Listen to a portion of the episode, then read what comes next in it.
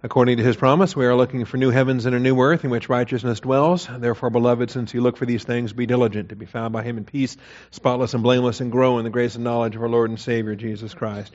Our growth comes through the Scriptures. Once again, we are in Proverbs chapter 9 this morning. Proverbs chapter 9. If I remember how to preach, we'll see, it's been a whole week already. We'll see. Appreciate the time away and 25th wedding anniversary, we decided to do another 25 years, so we'll see what happens in the second half. Even a third set of 25. We could do a 75th anniversary at some point and still be under 100, maybe. I would be. All right, Proverbs chapter 9. Wisdom has built her house. She has hewn out her seven pillars. She has prepared her food. She has mixed her wine. She has set her table. She has sent out her maidens. She calls. And uh, this description is so wonderful. And uh, we've, we've already gone through it. We're going to come through it again, really, a second time because the contrast with uh, the woman of folly. We have Lady Wisdom to start the chapter, and then we have the woman of folly, the loudmouth, the boisterous, uh, in verse 13 and following. All right? And she is a complete contrast to Lady Wisdom.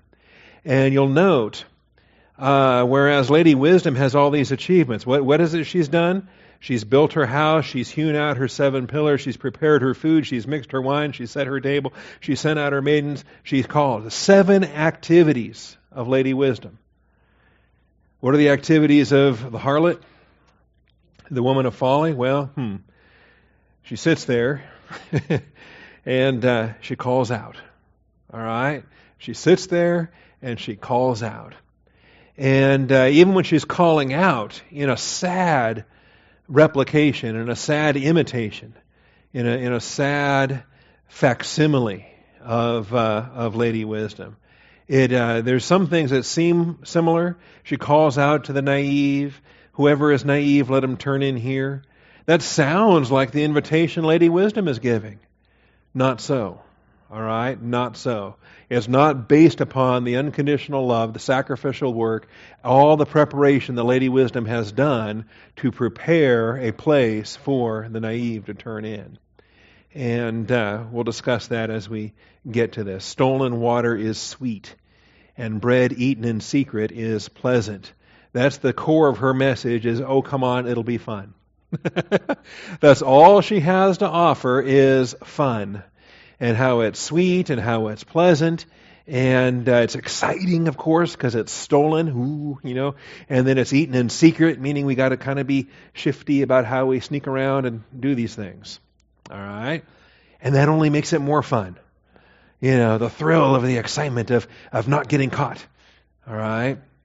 Well, if you're in the will of God, there's no need to sneak around. And that's the point. And the blessings of serving Lady Wisdom and rejecting uh, the woman of folly is uh, what the point this chapter makes to bring parental wisdom to a close. All right?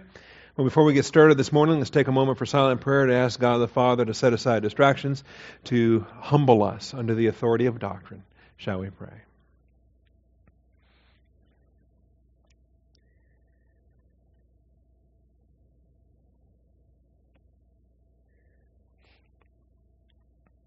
Almighty Father, we do thank you for the truth of your word and the blessing we have to assemble together. Father, we thank you for this grace provision. We pray for Doug. We pray for other folks that would want to be here and cannot be here. Father, ask for you to restore their health. Uh, Father, provide and provide abundantly. I thank you for your faithfulness, day by day, moment by moment, Father, to lead us in the paths of righteousness for your name's sake. So, Father, we call upon your faithfulness this hour. Set aside distractions, take every thought captive. Bless the teaching of your word on this day, Father. We need your truth, and I thank you for it in Jesus Christ's name. Amen. All right, in the uh, outline of this point, we saw how chapter 9 serves to recap and conclude. There's, there's very little that's, that's flat out new in this chapter. Everything in this chapter, we can point to something previously to say, well, haven't we already dealt with that? Haven't we already dealt with that? And it's true. I think maybe the only thing that's purely new in this chapter is the idea of seven pillars, the idea of the house that, uh, that wisdom has built.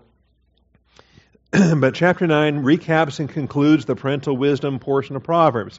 Chapters 1 through 9 is a unit, and we're on the verge of completing that unit. Either today or next week, I suspect, we can wrap up these nine chapters. And we'll get ready for chapter 10, which reintroduces the whole book. If you glance down at Proverbs 10.1, the Proverbs of Solomon. We've got a new heading, a new introduction to the book. And chapters 10 through 24 forms the second segment of, uh, of the book of Proverbs. In chapter 25, we'll reboot it again. In chapter 25, we start all over again with the Proverbs of Solomon that were collected in the days of Hezekiah. And that collection from 25 and following was added to the canon centuries later, after, uh, after Solomon was long dead. Different aspects there. And of course, it's still part of the canon. The Holy Spirit oversees all of the compilation of the text, and we don't have any problem with that. Anyway, so we have a recap. Wisdom and folly are contrasted. Also, the scoffing scoffer is spotlighted, and we've been dealing with these issues here. The seven pillared house, we took a lot of time to outline that for you in under point two. The seven pillared house illustrates the delight that Jesus Christ has for the sons of men and the delight that Jesus Christ has in preparing dwelling places for them. All right, it's about our eternal dwelling, where we are in Christ. And um, the different functions of pillars. Really, the meat of this point is to examine the invitation because she sends out her maidens and she calls and she has the cooperative effort, effort of these maidens, of these virgins. That's what a maiden is. These assistants to her. And uh, the invitation whoever is naive, let him turn in here. And, and it sounds similar to what the woman of folly is saying, but it's, it's totally the opposite. Same words, opposite intent, all right? Uh, be, turn in here because everything has been done, the work has been achieved, there is grace that is being offered on a faith acceptance basis. To him who lacks understanding, she says, Come, eat of my food and drink of the wine I have mixed. I have made complete provision for your need. All right? And she doesn't say, hey, it's going to be fun, we're going to fornicate and have a great time. She says, I have prepared a meal. Here is the food, here is the wine. Forsake your folly and live and proceed in the way of understanding. And so, going through these verses, verses 5 and 6, we see the grace invitation. The invitation must be volitionally accepted. And this verb to sur, this verb to turn in, indicates that they are not heading that direction. The, they must volitionally be accepted as the naive turns in to enter wisdom's palace. Nobody on their own is going to stumble into eternal life. You have to respond to an invitation. You have to turn, and you have to enter in to the to the the venue that's being uh, manifest as the invitation comes forth. And so these principles become significant uh, as, as the metaphor speaks of our lost position in Adam and the hopelessness of the total depravity. Nobody is just going to stumble into eternal life. And, uh, but in response to the invitation, whosoever will may come. And there's the, the blessing there. We'll have some more to say about that as well because I think the, the, the, the idea of turning into the harlot's house as well uh, has an emphasis because she is sitting at the doorway of her house and she is calling to those who pass by. And they are in the process of passing by. They are not on the way to her house when she calls and she redirects them to come into her house. And I think that there's a, a point of emphasis to be made there as well, as far as who the harlot is targeting in uh, in her uh, you know lustful invitation. We'll talk to that as well. She's calling to those who pass by who are making their path straight. Whoever is naive, let him turn in here. Same language. Let him turn in here. And, and so there's a call that's going forth to come in, you know, to uh, my parlor, said the spider to the, to the fly, right? And uh, there's a, a um, an invitation to turn, in particular, to those that would not otherwise be headed there. Okay? And we have to discuss that nature as well. What is the nature of temptation? What is the nature of uh, the unstable woman and the next victim that she has picked out for herself? And why it is that she picks out the ones that she picks out in, uh, in that predatory um, kind of way. All right. So we'll deal with that as well. Uh, wisdom's invitation is a grace invitation. Again, we're just spelling out the review of where we've been dealing with and uh, it must be volitionally accepted. The metaphor of eating and drinking, this equates to the volitional response by faith. Not only here, throughout the scriptures, throughout Proverbs, throughout Isaiah, throughout the Old Testament, throughout the New Testament. Good examples there in, in uh, Isaiah 55. Uh, that, that ho, let him who thirsts come and, and drink.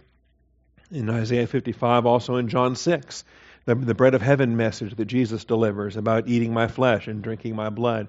Eating and drinking is a metaphor that represents faith. The reality is faith. You believe in the promise. You believe in God and what He's offering. And when you accept what He's freely offering by faith, when you trust Him for it, then you are accepting, on the conditions that He determines, the, uh, the, the mechanism that's necessary to, to make it happen. All right? Just because He's offering it doesn't make it happen. Just because He died for the unbeliever doesn't save that unbeliever. The unbeliever must trust Him for that eternal life. There is the offer that's made, it's a gift that's freely given, it must be freely received, it must be accepted. See? And that's the difference between unconditional atonement where he dies for everybody, but then the limited application of that atonement, only those who believe in Jesus Christ receive eternal life. And, uh, and issues there. And this is, by the way, not at all controversial except for the Calvinist view, which holds to the limited atonement, that Jesus did not die for the, uh, for the unbeliever. He only died for the elect. And that's the Calvinist view, the limited atonement view, which I don't, I don't preach. I don't believe the Bible preaches. All right? And so this, this necessity of the expected response, it is an invitation. It, and there is an expected response to turn in, to eat, to drink, to respond by faith. All right? And we want to be very clear on that. Then, once we do respond, there is a follow up, not to get saved, but as a follow up to our salvation. Step one is to receive life. Step two is to proceed in the Word of God when somebody partakes of the gospel, we're not done. We don't say, all right, great, glad you're saved, and then move on to the next victim, right? We are going to disciple that new believer. We're going to get them grounded in the Word of God. We're going to put them on a path whereby they are abiding in the Word of God, whereby they are growing. And so that's why it says here in Proverbs 9, it says, Forsake your folly and live. Then it goes on to say, Proceed in the way of understanding. Now that you have the life, you're going to proceed in that Christian way of life, in the way of understanding. But we don't preach the life before they have the life. We don't start Bible thumping and preaching at people and yelling at them and trying to get them to change their ways and whatever and quit fornicating and quit doing all the stuff they're doing while they're unbelievers. You might as well tell a dog to quit barking or a cat to quit meowing. That's what they do. All right? So don't preach at the unregenerate about his unregenerate lifestyle, of course, that's his unregenerate lifestyle. Get them saved, preach the gospel. Once they have eternal life, then take them to step two, that they can proceed in the Word of God. Say, all right, now you have new life in Christ. You have a new Father. There's a new standard by which there's expectations in this family. Okay, you know, you, you, uh, you, the youngest of children can learn this. They learn that, hey, guess what? This is our house. These are our rules. This is what's expected of whatever. Okay? Uh, you are a Bolander. You are, you are being raised in the Bolander household. Here are the Bolander expectations. But mom, but dad, wah, wah, wah, whine, whine. And say, you know, I'm over at Billy's house or Freddie's house or my buddy's house, and, and, and his mom and dad let Billy do whatever. You know, Billy gets to stay up till midnight. Billy gets to eat chocolate for breakfast. Billy gets to, you know, whatever. None of it's true, but you have these, these rumors, these lies, or these stories, this dissatisfaction with the rules in that house. Say, well, That's Billy's house. That's Billy's household, Billy's family.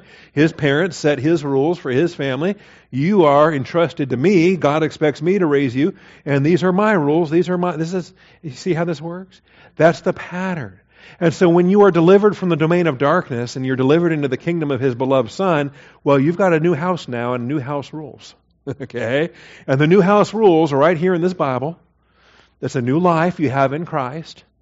And here's what's expected of you as sons. And guess what? As sons, you come under discipline now that you weren't under before. You're now under the discipline, the loving discipline of God the Father. And you, you line up for His blessing and you line up for His discipline. All right? And that's what it's about. And the youngest of children can get this. See? And it's the pattern for how we walk in the church age. So, step one, obviously, receive life, get saved. But step two is to proceed in the Word of God. And not only do we have that emphasis here in Proverbs 9 6, but I think it's the essence of the Great Commission of Matthew 28, verses 19 and 20. The Great Commission doesn't say go get a bunch of people saved, it says make disciples. All right, you want to get them grounded in the Word of God. You want those saved people to be progressing, to be proceeding in the Word of God, and then they'll be disciples.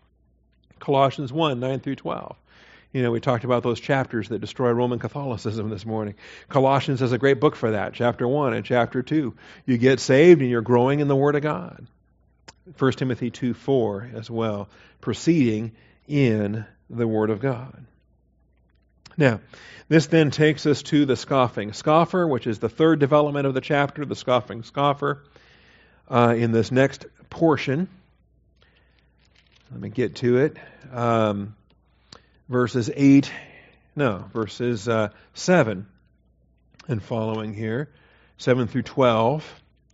He who corrects a scoffer gets dishonor for himself. He who reproves a wicked man gets insults for himself. Do not reprove a scoffer, or he will hate you. Reprove a wise man, and he will love you. And so, right on the heels of this necessity to proceed in the way of understanding, to proceed in the Word of God, comes, I think, a pretty clear declaration that there's a whole crowd of folks that are not in that group. there's a whole lot of folks that aren't in your Bible class. They're not proceeding in the Word of God. They don't have time for it. They don't care for it. They reject it utterly. These are the scoffers. All right? And the scoffing scoffer uh, although he had two previous passing references back in chapter 1 and chapter 3, he receives a more complete address here, verses 7 through 12. And so this forms really a, a core text that we would use as the basis for a larger study. All right, you want to use your core texts and then bring in the other passing references to supplement that to give the uh, the added detail. So we have the the more complete address here, and then we'll have more following this core text, we're going to have a total of 10 additional references to the scoffer throughout Proverbs, starting in chapter 10 and taking you down through chapter 24. We'll have 10 additional principles here. All right. Now, did I give you the subpoints on this already? A, B, C, D, E? Just A? A, B, and C. All right. Thank you. I meant to go back and review, and I failed to do that. So I've given you A, B, and C. So we've seen the, the passing reference in chapter 1 with the trio of naive, scoffer, and fool. Keep that uh, reference in mind, by the way, because that term for fool there um, is going to come back again. That's a masculine adjective. but the feminine of that comes back again when we get to this woman of folly uh, here in verse 13. All right? And so it's uh, it's the masculine in, in Proverbs 122. It's the kasil, the fool there, the kasil. We're going to see kisiluth in uh, the woman of folly coming up in the feminine of that coming up very quickly here in verse 13. The trio of naive, scoffer, and fool was invited to partake of wisdom. And, you know, again, it's an invitation. And if they accept it, great. If they reject it, well, that's on them. And the scoffer will reject it. The scoffer has already rejected it. The scoffer is the one that's so hardened that they're convinced that what you have to offer is ridiculous. It's ludicrous. It's insane. They mock what it is that you and I treasure in terms of the infinite value of the Word of God. And that's the scoffer. All right? And we want no part of that. God, in fact, scoffs at them. And this is the nature of it. The, the wisdom of the world thinks that God's wisdom is foolishness. The wisdom of God knows that the world's wisdom is foolishness. And so while all these scoffers are busy scoffing at God, God's scoffing at them. And when it says, He who sits in the heavens laughs, we're dealing with the scoffing of, of God against the scoffers of this world. So the Lord scoffs at scoffers. We saw that in Proverbs 3 and verse 34. Though he scoffs at scoffers, yet he gives grace to the afflicted. And this is the proverb, by the way, that gets adapted in the New Testament when you're dealing with James 4 6 or 1 Peter 5 5, that he's opposed to the proud, but he gives grace to the humble. And I think opposed to the proud, okay, that's how the New Testament authors chose to, to paraphrase Proverbs. But that opposition is, is more than just simply opposition. You know, sometimes you can oppose something and you're not really particularly engaged with it. You know, I'm opposed to all kinds of things. I just don't think about them very much. You know, I'm opposed to um, a bunch of stuff, but does it really cross my mind on a daily basis? Do I get all worked up over it? Uh, do I actively get involved in, in stopping what's happening? You know, but you say, well, you're opposed to it, aren't you? Well, yeah, philosophically, I'm opposed to, to lots of stuff. But uh, you know, there's a different, so maybe that's just me, and I'll freely confess that. The idea of God is opposed to the proud and gives grace to the humble. It may be that just being opposed to something, uh, you know, you look at it and you just, you, you don't click like on Facebook or whatever. Say, okay, I don't like it. I don't click it. I'm opposed to it. All right. But, um, I, I think maybe the idea of being opposed to something is just really watered down in, in usage, in, in our usage anyway. Um, so going back to Proverbs and seeing the base text out of Proverbs that James and, and Peter are quoting there, not only is he opposed to the proud, he is diametrically opposed. In fact, he is returning like for like in kind. Are you familiar with that expression? Arnold Fruchtenbaum uses that repeatedly. I mean, you can't listen to three Arnold Fruchtenbaum messages without hearing like for like in kind about 10 times, probably, in those three messages. The like for like in kind, meaning in the judgment function of the justice of God, he is returning upon the, the, the wickedness, he's returning it. That's what double discipline is about, double compound discipline is about. He is scoffing at the scoffers. And that's what we see here in uh, again Proverbs 3:34. He scoffs at the scoffers, yet he gives grace to the afflicted. And that's, uh, that's a very active opposition, uh, more so, I think, than the uh, expressions that are, are found in the New Testament. All right. Then this text here. In this text of chapter 9, we have a development, a fundamental development, I believe. This passage explains why a believer may choose to not communicate truth why it is that we choose to not speak the truth in love or anything else. We keep our mouth shut because there's a time to speak and a time not to speak. And with these scoffers, with these mockers, with the swine and with the dogs, it is not our time to speak. See? So we must be obedient to the Lord and not speak the truth. Don't say anything. Don't say anything at all. Don't communicate the truth. They don't want to hear it. And so again, he who corrects a scoffer gets dishonor for himself. The consequence for speaking the truth is they turn and attack you. They don't want to hear it. And so you're going to receive dishonor. And all you did was speak the truth. All you did is say, wow, you know, uh, that, that's a sin in the Bible. Oh, man. Get ready for the arrows to hit you. All right. He who reproves a wicked man gets insults for himself. And, and really, is that your place? Are you here? Are you here to, uh, to uh, fix people? Am I here to fix people? Who are we here for? Who do we serve? In the body of Christ. All right? Now, if, if verse 7 sat all by itself, we might have a debating topic here this morning. But it doesn't sit by itself. We have verse 8 that goes with it. See? Because there are folks that, that will um, that take a different conviction of the pearls before swine imperative that Jesus gives, and the which is Matthew seven six, which I place in complete parallel to Proverbs nine verses seven and eight. and and they will dispute it, and they've said so to my face. They said so. Well, uh, they think they say I think you're wrong in, in how you're applying that. And say, all right, well, um, apply it how you will, but in my conviction, this is how I apply it. Um, and, and the reason why is because uh, I think the imperative of do not reprove a scoffer is is is plain. Don't do it. All right, you're not here to do it. That's not your role to do it when uh, when they've when when the Holy Spirit's been working in the heart, when they've been convicted, when they've been humbled, when they've been uh, you know, when they're ready to hear the answers, they're not going to be scoffing anymore. Okay, when they've come through the wringer, when they're finally hungry for real answers, they're not going to be scoffers anymore. And then, oh yeah, answer every question they've got after that. Okay, but so long as they're scoffing, um, that's not my realm. Do not reprove a scoffer, he will hate you. Reprove a wise man, and he will love you. There's a contrast. So uh, you're not here to reprove the scoffer. The, the wisdom, the wise man. Who's the wise man? Well, the one that's has life and is proceeding in the way of understanding. We would say in the church age, we would say a fellow believer in the local church. All right? Your brother or your sister in Christ right here at Austin Bible Church. This is our venue for the one another imperatives of the New Testament.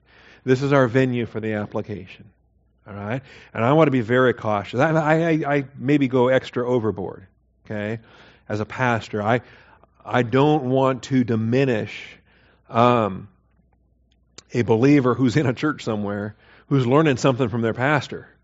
You know, and, and even if they're learning something and I think, eh, that's not how I teach it, I still, I say, you know, God bless them. They're, they're in a church, they're learning from their pastor. I wish there was more. you know, I'm delighted. I go, oh, is that is that what your pastor was preaching on on Sunday? That's amazing.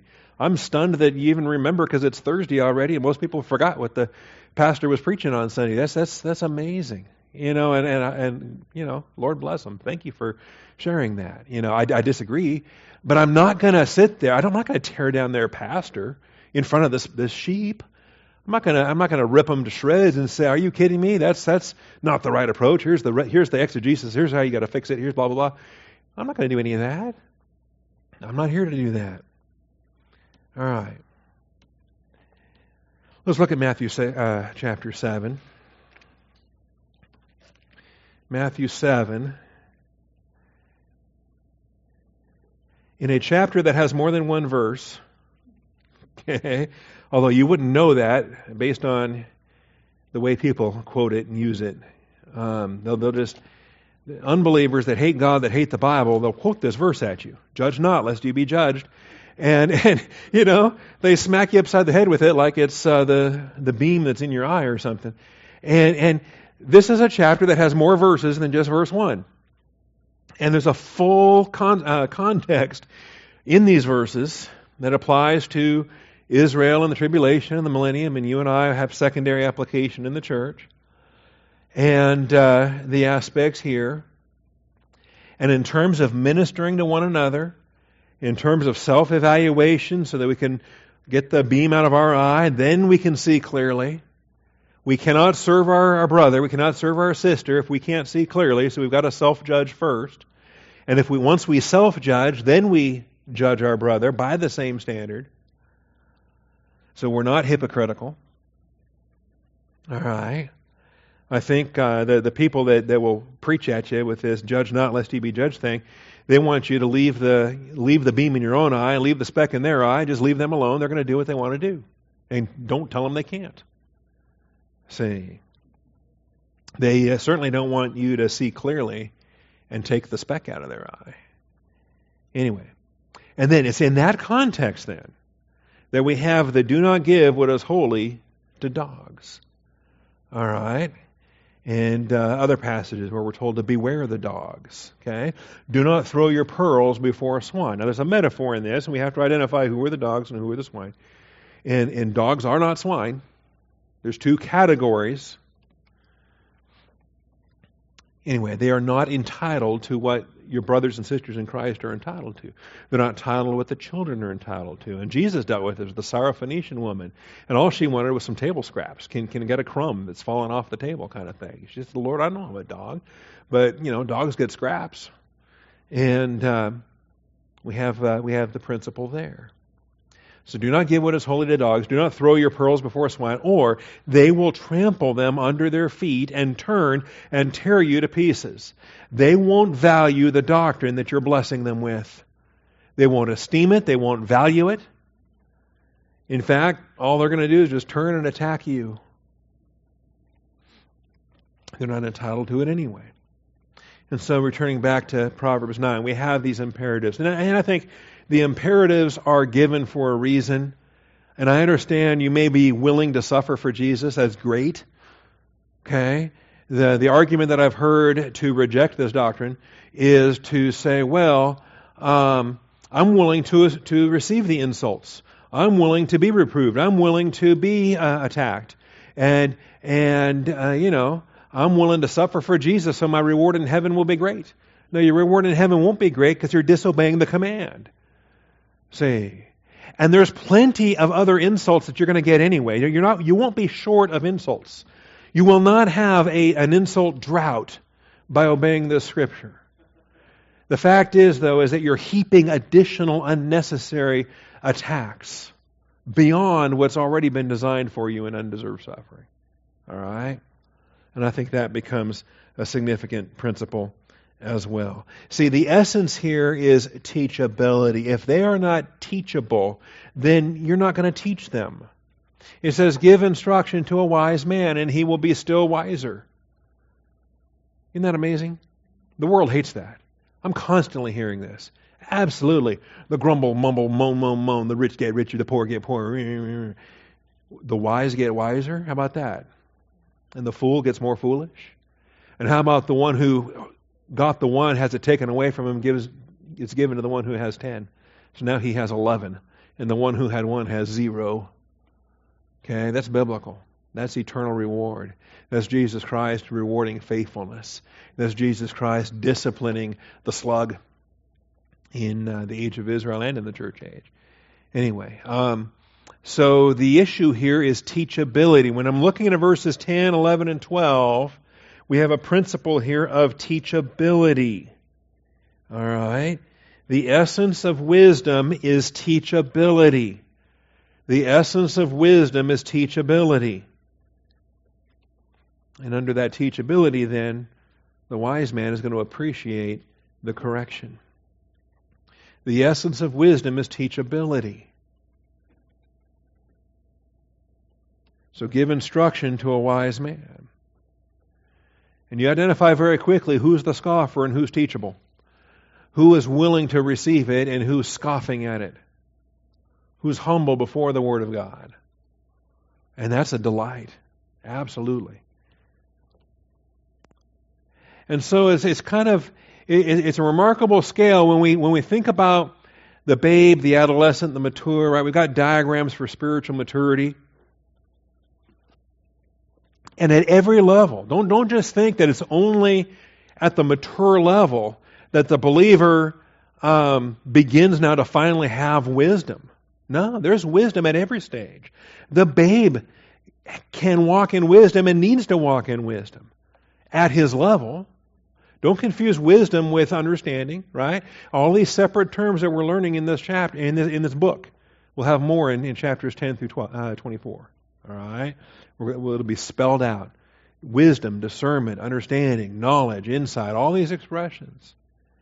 And if the essence of wisdom is teachability, then a babe who was just saved this morning can be very teachable, can hunger, can long for the pure milk of the word, can be humble, can be teachable, can have the wisdom, all the wisdom necessary for where they are in their stage, in their stage of growth, because they're teachable.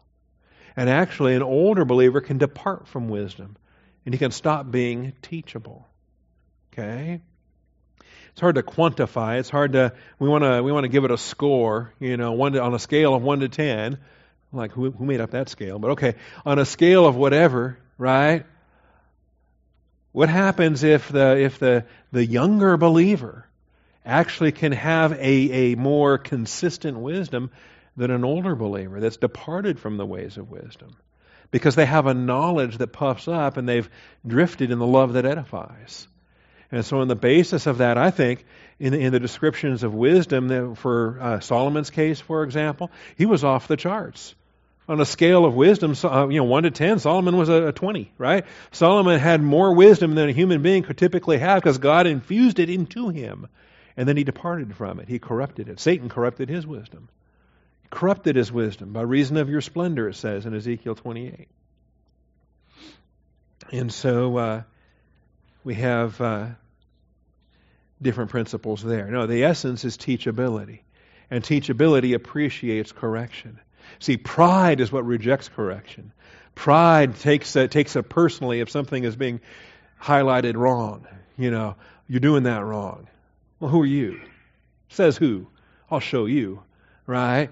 You know, and whatever it is. You know, that's, that's the role of a, of a drill sergeant to train you and to highlight what you're doing wrong and you're not shooting right, you're not breathing right. Uh, you're, you're laying down there in the prone position, but you got the wrong eye closed. You know, that's your shooting eye. You got your off eye. And, and, and what are you doing? And you're not breathing right.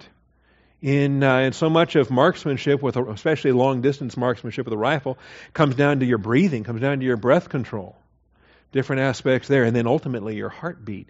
The, the, the true snipers can can time it with their heartbeat, and that's that's a scary thing. Um, but the, the the willingness to accept correction when the drill sergeant, when the instructor says you're not doing this right, you've got to accept that and say, you know what, I'm not doing this right. When the Bible says you're not doing this right, what are you going to do?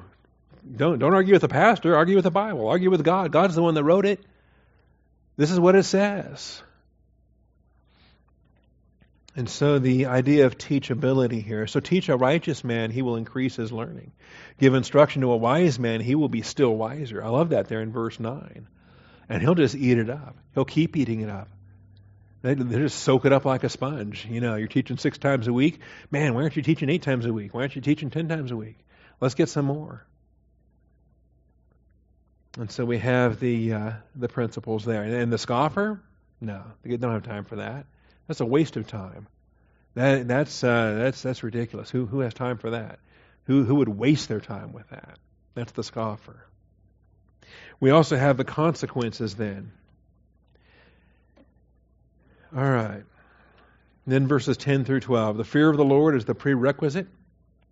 the prerequisite, prosperous personal principle it's the principal thing. And it's required. It is absolutely required. You know, the hardest thing is to translate this word. It's translated beginning, the beginning of wisdom. Oh, it's so much more than just a beginning. It is a prerequisite. It is prosperous. It is personal. It is the principal thing. It is the principle. It's the first and foremost. Without that, forget anything else. The fear of the Lord is the principal thing for the acquisition of wisdom.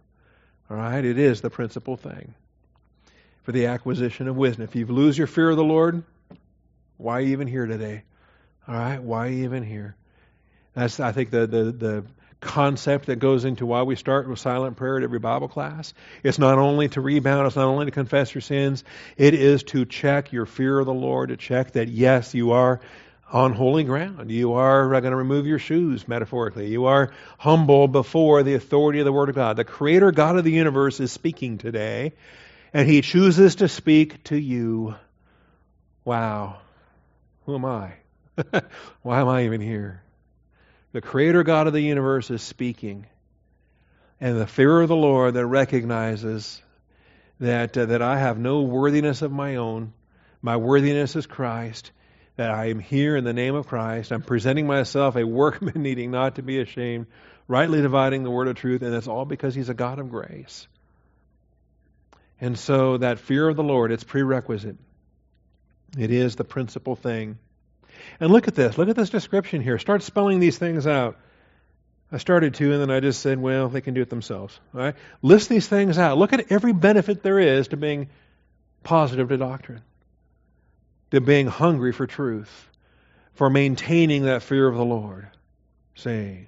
And this is the thing. I, I, I get this. I've had people, and don't get me wrong, um, there are weaknesses and shortcomings in doctrinal churches. I'm aware of that. I'm very aware of that. I, I am sensitive to that. I, I, I guard against it. I, I, I strive to remedy things that I view. All right.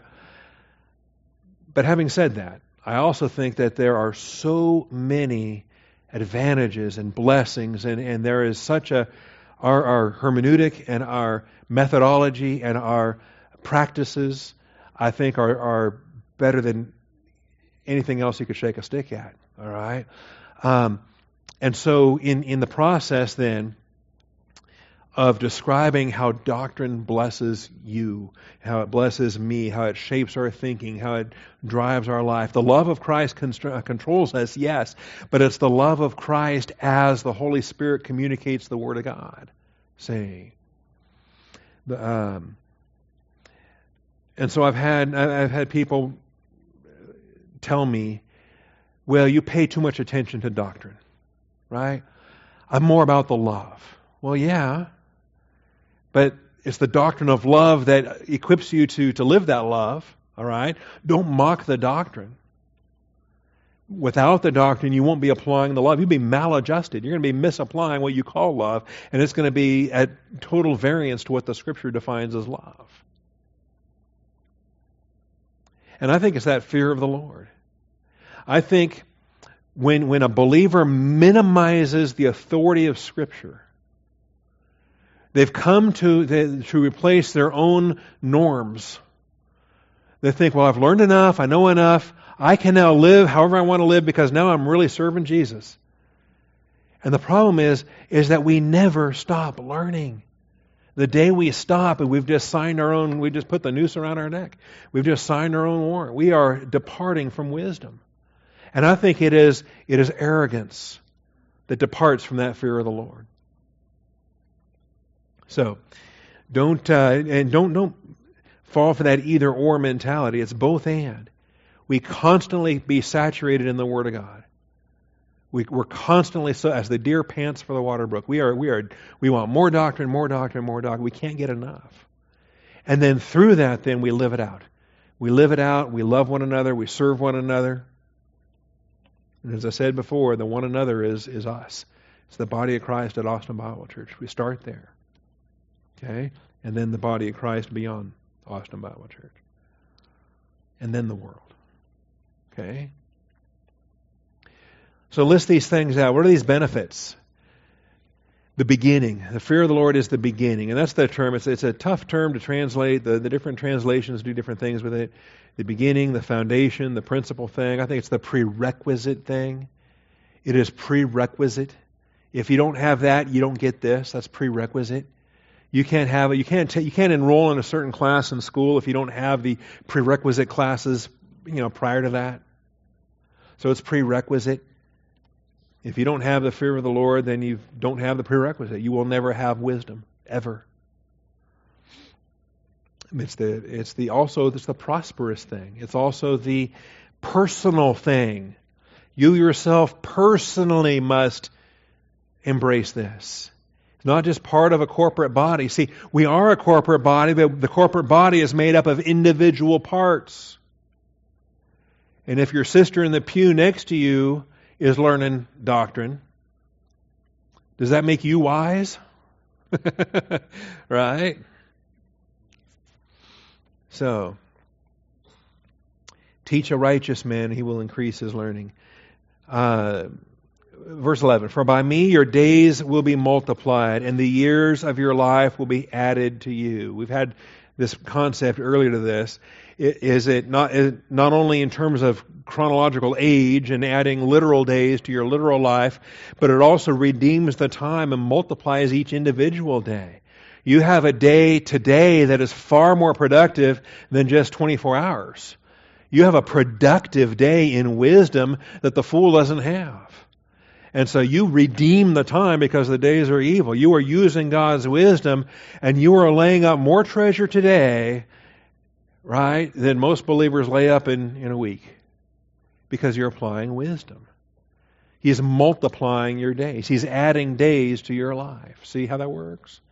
And so, do you remember those old army recruiting commercials in the 1970s, 1980s? That they'd have these army commercials, and it's all dark and everything, and they're flying in helicopters, and they're jumping out, and they're running, and they're doing stuff. And then they get around, and they get around a campfire, which was kind of dumb. I never had a campfire in the army, but they're sitting there and they're drinking their coffee. The sun comes up. The soldier says, "Good morning, Sergeant," and and the the catchphrase at the end of the commercial is, you know, Army, U.S. Army, we, we get more done before 6 a.m. than most people get done all day. You know, it was, it was a neat commercial. I, I liked it, and you know, I just remember it as a kid. And uh, but that that concept about getting more done in a day is is the the thought behind this principle here of redeeming the time, of multiplying your days, of, of making every day count for all eternity. You, know, you talk about multiplying 24 hours into an infinite number. That's what you're doing. So, for by me, your days will be multiplied, and years of your life will be added to you, not only in quantity, but also in quality, the quality of life that you have. Your twilight years are blessings instead of cursings. The. Uh, the uh, aspects there. Spending time in a nursing home, and you know what I'm talking about. Folks with Christ and folks without Christ. And, and there's some that just have the sweetest joy in the world, and there's others that are bitter and full of regrets and just the ugliest, darkest souls you ever seen. All right. If you are wise, you are wise for yourself. If you scoff, you alone will bear it. There's a problematic verse. But that's why I say it's personal. It is prerequisite, prosperous, personal. Personal. If, if the sister next to you is growing, good for her, but you got to grow. It's personal. You have to do the work. You have to accept the promises. You have to learn the principles. You have to live in the, in the Word of God. And it's great that she's doing it too. And so mutually you can both grow and you can reinforce what she's learning and she can reinforce what you're learning. You can strengthen one another, but you can't do the one another until you're individually, personally growing. Individually, personally growing. And that's why it says here if you are wise, you are wise for yourself. That's where it starts. It doesn't stop there, of course. You're not wise for yourself exclusively and eternally and forever. But once you are wise for yourself, then what are you going to do? Then you're going to be able to bless others and encourage others and so forth. This again, we take this passage, we compare it to other passages, we put them all together so we have the whole picture. If you scoff, you alone will bear it. Again, it's personal. The personal acceptance, the personal rejection of the Word of God. And, uh, and different things there. Okay? So you are wise or you're scoffing. What is your attitude towards doctrine, towards the Word of God? All right.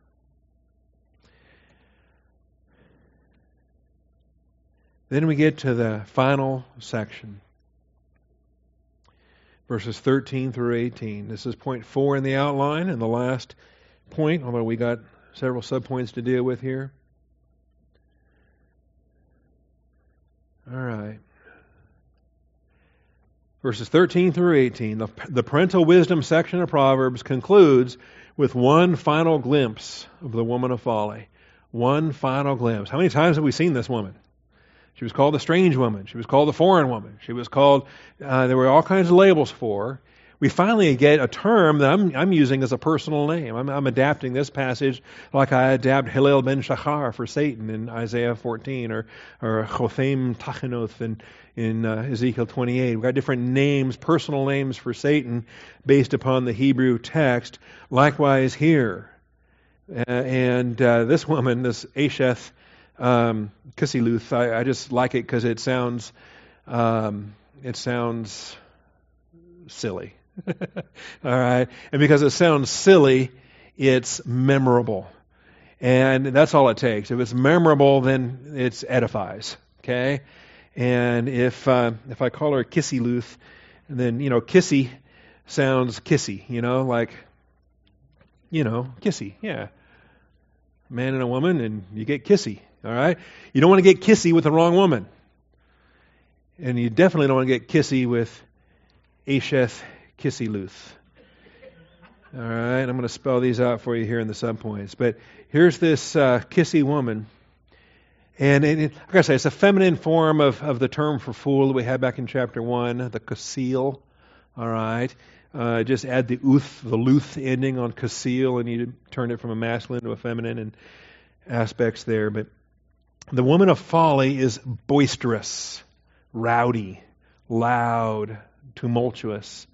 Plenty of. Uh, uh, you can look at 20 different English Bibles, you get uh, a bunch of different translations, and, and every translation has to do with volume. Okay, the noise factor of this loud, brash, boisterous woman. And uh, and we'll talk about. We got to talk about that. Is it, is it is it a personality issue? All right. Is it is it insulting to to women of a certain volume? All right. And it's not, don't quit looking at one another. All right? It's not, I'm not preaching to people in this room. All right. And we'll talk about the difference between the heart and the uh, reflected behavior, the mannerisms. The mannerisms. All right? And I think it fundamentally comes down to the designed nature of men and the designed nature of women. And the designed function of masculinity and the divine and the divine function of femininity. And it comes down here to the usurpation of the masculine. It's what happens here. It, it, it's fundamentally it's the it's the fruit of militant feminism all right, and, and turning women into the dogs that unbelieving men are. And it's the, um, it's the aspects there, okay? So I got a lot of preaching to do. and by the end of it, I should hopefully offend everybody. And uh, teach this accurately as it applies to what God has designed. What God has designed for the male function and the female function. Male and female, He created them. I still preach that. All right? We live in a generation whereby, you know, choose you this day which gender you feel like, all right? But the Bible says male and female, He created them. And that's what we do in the image of God. And uh, we'll have to deal with it here. All right. So the woman of folly is boisterous, loud, masculine. She is naive and knows nothing. She sits at the doorway of her house on a seat by the high places of the city, calling to those who pass by, who are making their paths straight. Whoever is naive, let him turn in here. To him who lacks understanding, she says, stolen water is sweet, and bread eaten in secret is pleasant. Come on, it's going to be fun, and we can't get caught. There's never any consequences in her worldview. But he does not know that the dead are there that her guests are in the depths of Sheol. All right? And so we have one final glimpse. And pretty much everything that is in this section we've had before. We've had it in chapter 4, we had it in chapter 5, we had it in chapter 7. Had a very lengthy development in uh, in chapter 7. And we have we have it here. All right? All every reason why uh, you want to guard against this immorality. You want to guard against this snare and and uh, and the issues involved. And so it gets rehashed. All right, and I love that. I love the redundancy. I love the repetition. I love the nature of God's warnings that that He gives to a young person again and again and again and again and again. Even the final word, the last thing said at the end of chapter nine, before moving on to a new section in chapter ten. You know, it's like uh, you're raising a child, you're raising a child, you have a teenager in the home, and then, you know, and you're, you're, you're preaching the divine norms and standards. You're preaching the text of the Word of God. And then the day comes and they move out. And they get a, an apartment of their own or whatever they're doing, or they get married or whatever. And what's the last thing you say to them? The very last thing you say to them as they're leaving. Well, what's the last thing they say here? Okay? It's the warning. And become because clearly, when you depart, there's a, there's a benefit, there's a protection, there's an umbrella, there's a spiritual value of having parents, right? But then when you step out, you know, I remember thinking, woohoo, you know, I'm now my own sovereign God of the universe. I am now my own sovereignty. There's no more rules except my rules. Okay? I don't have a bedtime anymore. How late do I want to stay up? And then thinking, you know, I got to be at work at 5:30 tomorrow morning. I don't really want to stay up till these ungodly hours. All right? All right. So let's deal with it. Um, I'm giving her, the, let me introduce you to Asheth. Let me introduce you to Asheth. And I'll, I'll just give you subpoint A, and then we'll introduce it, and we'll kind of save it for next week. Her name is Asheth. Okay, Asheth is is a, a construct form of, of Isha, woman, right? Adam said this is now Isha because Adam was Ish, he was the man, and um, Isha was his wife. And so an Asheth is a woman of, okay? And you have a woman of folly, uh, or a woman of excellence, okay? A woman of wisdom, a woman of folly, a woman of, of whatever. And so when you put the of and then you define it with a descriptor, well, then that's what you have here. And in this case, the descriptor is a feminine uh, luth, okay? And in the transliterated K I C I Y, kissy, L U W T H, Luth. Okay, Kissy Luth. And I don't know any Luth, like Lucy maybe, or girl names that sound like Luth, Luth, uh, Luthien, or, no, that's Tolkien. Luthien or um, Lucy, I guess, is the closest we have for Lu- Lucille. Yeah, I got to be careful. Lucille is kind of like Cecile, and, I, and then I just insulted a church member. but you picked a fine time to leave me. Kissy Luth. Kissy Luth, that's right. Anyway, Asheth Kissy Luth. She is rowdy. She is naive. She does not know anything. And the worst part is, is she thinks she knows everything. That the tragic part of this kind of rowdy arrogance is that they don't know what they don't know. And they assume that they know better than the people who really know. All right? Such as her father, her parents, the authority that she should be under. All right?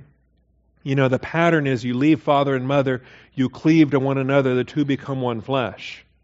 The idea is, is you have the authority of the parental umbrella, and you leave the authority of that parental umbrella when you become one flesh. See? And of course, that too is arranged by whom? The parents in the arranged marriage structure of the, of the uh, ancient world. Okay, so am I advocating we return back to arranged marriages? Uh, probably. okay, it's a lot better. You know, they learn to love one another as they honor their father and mother. They, um, I don't want to get me going on that. Um, Needless to say, the Bible knows nothing about the swinging single sex in the city lifestyle of modern America. All right? The Bible knows nothing about two broke girls and and living in the their own apartment in whatever, okay? Or what are some of these other shows? I, I should know all of them. How I Met Your Mother, or um, any of these shows. They're popular. All right, friends, right? Isn't friends? It's all about these singles and whatever. All right. Look what she's done. Look what this woman's not done. We'll talk about this. She has not prepared a home. She's not hewn out seven pillars or even one pillar. She has not prepared a meal, a wholesome meal. Yeah, she got something else some other activity in mind when the when the knucklehead gets in there. Okay. Um, she's not prepared anything sacrificially for the sake of the the person that she's inviting. That's what Lady Wisdom does. Lady Wisdom has hewn out her seven pillars. She has prepared her house. She's prepared her meal. She has sent out her maidens. And, and everything is just the direct opposite of Lady Wisdom is Kisiluth. Okay? Asheth Kisiluth. She has not prepared a home. She has not prepared a wholesome meal. She does not lead maidens. That's a huge role. Read Song of Solomon sometime and see how many times that Shulamith speaks to the daughters of Jerusalem. Look at how many verses in Song of Solomon are directed towards the daughters of Jerusalem. She is crying out to those maidens, to the virgin daughters of Jerusalem do not arouse or awaken love until it pleases.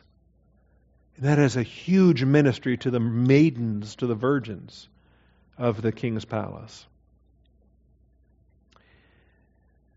She is the living antithesis of prudence, knowledge, and discretion.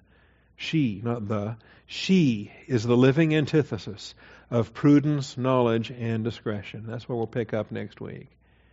See, fools despise knowledge and discretion. And we'll deal with this. This is what Kissy Luth wants nothing to do with knowledge, discretion.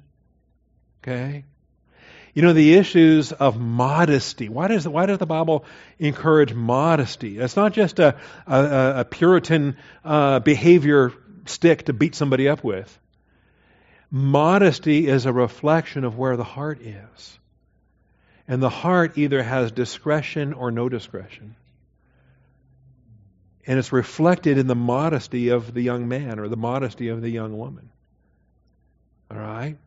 So we start with the heart and then the behavior follows.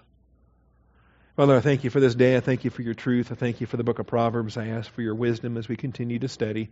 Thank you for laying these matters out, Father, and I do thank you in Christ's name. Amen.